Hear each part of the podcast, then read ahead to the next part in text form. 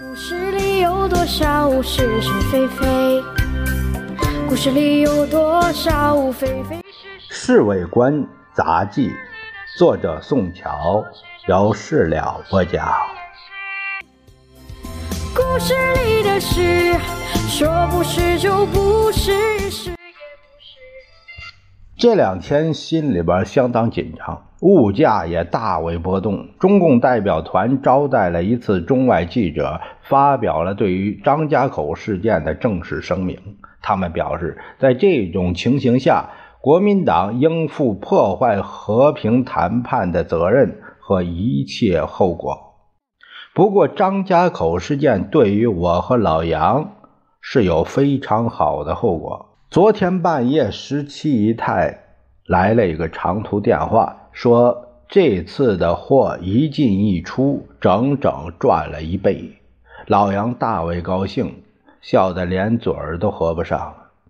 小陈儿使劲的打了我一下，我们真他妈的运气，三几天间居然又来了个。对本利，命中注定要发财呀！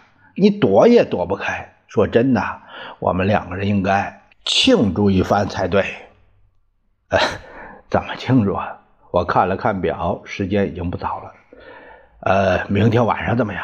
我到夫子庙，哎，咱们玩个痛快。呃，明天晚上再说吧。今天早上。先生分外高兴，吃完饭后就问夫人要不要上栖霞山去看红叶。好极了，到郊外也可以疏散一下脑筋。夫人立刻赞成。要不要请马歇尔夫妇呃一道去啊？让我打个电话问问马歇尔夫人，看有没有功夫。夫人站起来，来到了电话机旁。他拿起话筒，拨通了马歇尔夫人她的号码。夫人每逢和外国人通电话，总是自己拨电话。我们私下常常说，先生和夫人的民主作风主要是给外国人看。说了一阵英语后，他挂起了电话。说好了，哎，我们走吧。